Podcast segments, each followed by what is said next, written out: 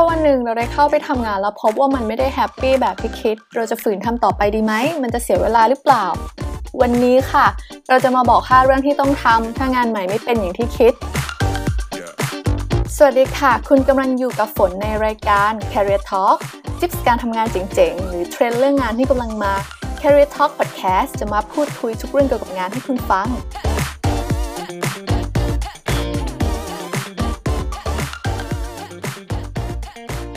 บางทีงานที่เราวาดฝันไว้ พอไปทำเข้าจริงก็อาจจะไม่ได้เป็นแบบที่เราคิดก็ได้นะคะไม่ว่าจะเป็นจากตัวเนื้องานเพื่อนร่วมงานหรือเขาเจ้าองค์กรก็ตาม ดังนั้นมาฟังกันดีกว่าค่ะว่าอะไรคือสิ่งที่ต้องทำถ้างานใหม่ดันไม่เป็นอย่างที่คิด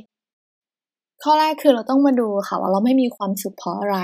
เพราะเนื้องานตำแหน่งเพื่อนร่วมงานหรือเขาเจ้าองค์กรที่เรายังปรับตัวไม่ได้ จริงๆ ลองทบทวนดูอีกทีนะคะ ว่าเราไม่มีความสุขกับงานจริง ๆ หรือว่าอะไรที่เราไม่ชอบ ถ้าคำตอบคืองานที่ทำก็ลองคิดดูค่ะว่างานส่วนนั้นเนี่ยมันแก้ไขหรือเปลี่ยนแปลงอะไรได้บ้าง คิดว่ามันน่าจะเป็นการแก้ปัญหาที่ตรงจุดกว่าค่ะ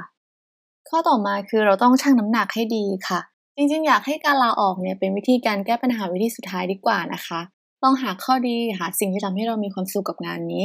ฉะนั้นลองมาตัวเป็นกลางค่ะ เราชั่งน้ำหนักดูก่อน เพราะว่าไม่ว่าจะอาชีพไหนหรือบริษัทอะไรเนี่ยมันก็มีทั้งข้อดีข้อเสียหมดแหละ ต้องปรับมุมมองดูค่ะ มองข้อดีของงานว่าโอเค เราสามารถไปต่อยอดในอนาคตได้ไหม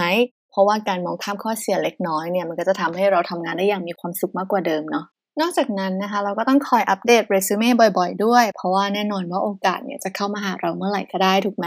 บางทีงานที่เราอยากทำมานาน หรือบริษัทที่เคยเล็งไว้เนี่ยก็จะเปิดรับสมัครกระทันหัน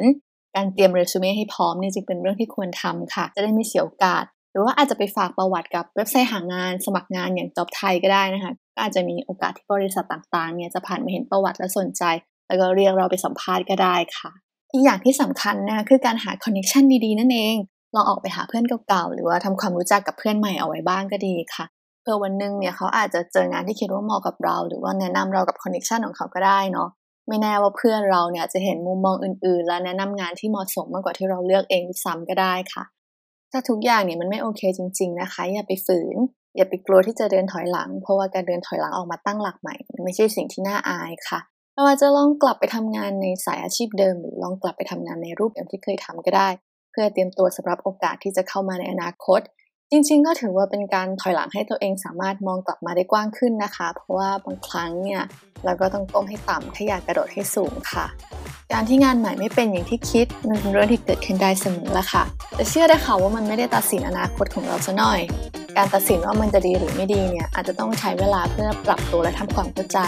แต่ถ้าสุดท้ายแล้วเนี่ยเรารู้สึกว่าเราไม่มีความสุขในการทำงาน การเดินไปสู่เส้นทางอื่นเนี่ยก็เป็นสิ่งที่ต้องทำนะคะ